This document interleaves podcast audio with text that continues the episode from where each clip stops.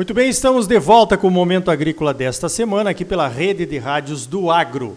O oferecimento é do Sistema Famato Senar, Sistema Sindical Forte, Agropecuária Próspera. Olha só, a Receita Federal, há algumas semanas, realizou uma operação lá no Rio Grande do Sul, chamada Declara Grãos, onde notificou, autuou diversos produtores em diversos municípios por alguns problemas de recolhimento de impostos em, em, transações, principalmente entre pessoas físicas. Agora eu vou conversar então a respeito dessa operação que chegou em 17,8 bilhões de reais de multas e, e, impostos teoricamente atrasados.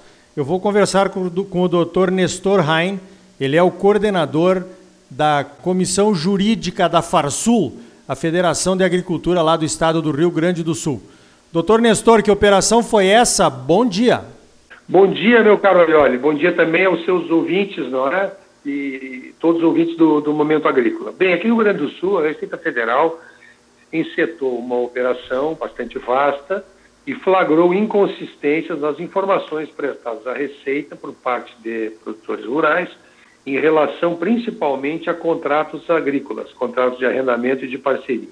É muito comum que haja uma confusão entre esses dois tipos de contrato, contrato de arrendamento e contrato de parceria agrícola. O contrato de parceria agrícola, com um tratamento tributário diferenciado, um tributo que é pouco mais da metade do, da, da, tributação incidente sobre o arrendamento, porque o contrato de parceria tem previsão eh, na legislação própria relativamente à partilha dos frutos da parceria e o parceiro outorgante, o dono da terra, ele participa, ele participa do da operação. Se, se, não houver colheita, uh, colheita satisfatória, ele receberá um percentual sobre o que for colhido. Se houver uma frustração total, ele frustrará, ficará frustrado da percepção de frutos. Já no arrendamento, o arrendamento é a valor e preço certo. Está ali no contrato, colhendo, não colhendo, tem que ser pago o valor. Por isso tem a tributação maior de 27,5%. E as pessoas fazem contratos supostamente de parceria, mas com o valor certo e que deveria ter uma tributação de 27,5% e acabam tendo uma tributação, uma tributação menor. É, são essas inconsistências, mais a entrega do produto através de nota fiscal eletrônica, há um, há um cruzamento entre essas informações e acabou causando um sem número de operações da Receita Federal, algumas pedindo esclarecimentos e outras com aberturas de procedimentos administrativos na área tributária, gerando efeitos uh, bastante significativos, tanto para arrendadores como arrendatários, tanto para parceiros outorgantes como parceiros, para parceiros outorgados. É um problema sério, tendo em vista as frustrações de safra que tem ocorrido aí no Rio Grande do Sul, né? Tenho a impressão que, é, evidentemente, o caixa dos produtores deve estar bastante afetado e chegar mais uma pancada né, desse tamanho aí, 17 bilhões em cima do agro, com certeza não é uma boa coisa. Como é que a Farsul está tentando defender os produtores nessas questões, doutor Nestor? Bom, a Farsul tem procurado prestar todas as informações dos sindicatos rurais aqui como aí, com vocês, não é? Os sindicatos rurais e a própria federação têm uma equipe de advogados pronta para prestar uma assessoria consultiva aos produtores rurais que estejam com esse tipo de problema.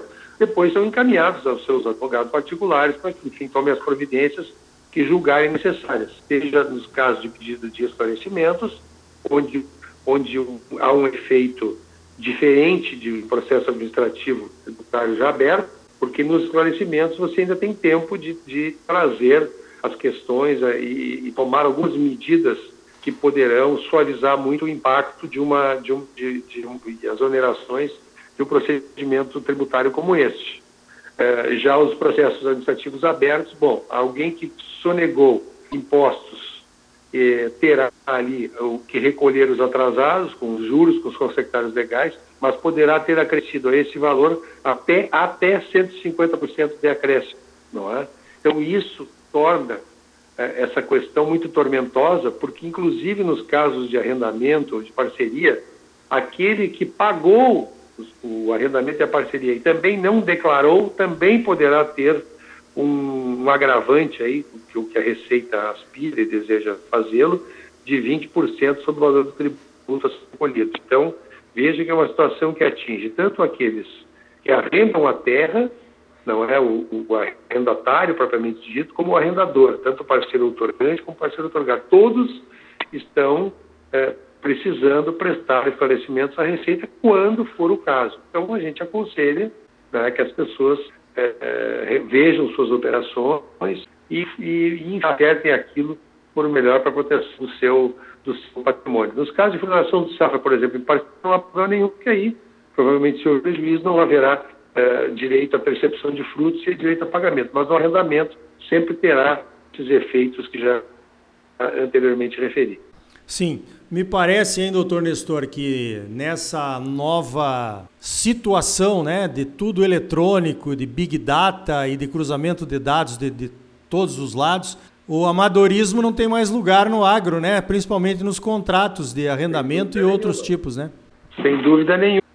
Hoje, o produtor rural, em todas as suas operações, ele está altamente tecnificado, necessitando, obviamente, ter uma assessoria tanto na área agronômica, na área veterinária, na área, é, de, de, de, área jurídica, é necessário ter como suporte é, pessoas para, para, para orientar, para evitar esse tipo de dor de cabeça, esse tipo de demanda que acaba acontecendo, trazendo mais uma atrapalhação, mais um, um obstáculo para a prosperidade do produtor. Então, é, é sempre necessário e é papel das entidades de classe procurar orientar o melhor possível para que haja o cumprimento das leis mas haja também por parte do, do produtor a possibilidade de apresentar defesa sobre aquelas questões em que ele pode mitigar e suavizar um problema dessa grandeza. É, positivo. Eu, eu, aqui no Mato Grosso também eu, me parece que tem bastante produtor que ainda não entendeu essa questão aí e fica nesse risco muitas vezes complicado, né, de esperar que venha uma operação antes de, antes de procurar blindar-se, né, a respeito dessas inconsistências. Isso, Marioli, isso é que seria necessário fazer no planejamento tributário, revisar como é que os procedimentos estão corretos, se os procedimentos estão adequados. Nós aqui estamos à disposição dos produtores, de todos os produtores, né? Nós trabalhamos num sistema sindical, é, é óbvio que aí nós temos advogados competentes, a nossa federação aí e o sistema de sindicatos trabalha muito bem, é, mas qualquer coisa que precisar, assim como os nossos é, se servem por vezes de acessar aí uh, o Estado para ter alguma informação. Estamos também à disposição aqui, é um acesso gratuito. Se precisarem de qualquer coisa, por favor, estamos aqui à disposição. E porque o produtor rural é igual em todo o Brasil, são todos, estão todos irmanados por um objetivo que é de gerar eh, a criação de alimentos saudáveis, de poder atender a população brasileira, e estamos todos irmanados nessa luta aí. Gaúchos, matogrossenses, goianos, todos nós aí estamos aí para trabalhar e produzir bem e nos ajudarmos mutuamente. É, o senhor falou bem, a gauchada é a mesma, né? não interessa o estado onde ele está operando a sua propriedade rural. Mas, doutor, como é que está a questão do fundo rural? Aqui no Mato Grosso, nós temos aí alguns problemas de, ref... de, ah, pessoas que fizeram o refis, não tinham recolhido naquela ação né, que foi proposta, ficou por muito tempo tramitando e depois a, a a decisão não nos foi favorável no STF. Tem gente esperando que uh, o prazo de cinco anos uh, aconteça, então, para que caduque né, a cobrança da dívida pela Receita. Como é que a Farsul está orientando aí no Rio Grande do Sul os seus associados a respeito dessas questões do Fundo Rural? Bem, a questão do Fundo Rural causou uma grande revolta aqui no Rio Grande do Sul, porque nós ajuizamos a ação pela inconstitucionalidade do Fundo Rural que considerávamos uh, realmente um tributo que não poderia ser exigido.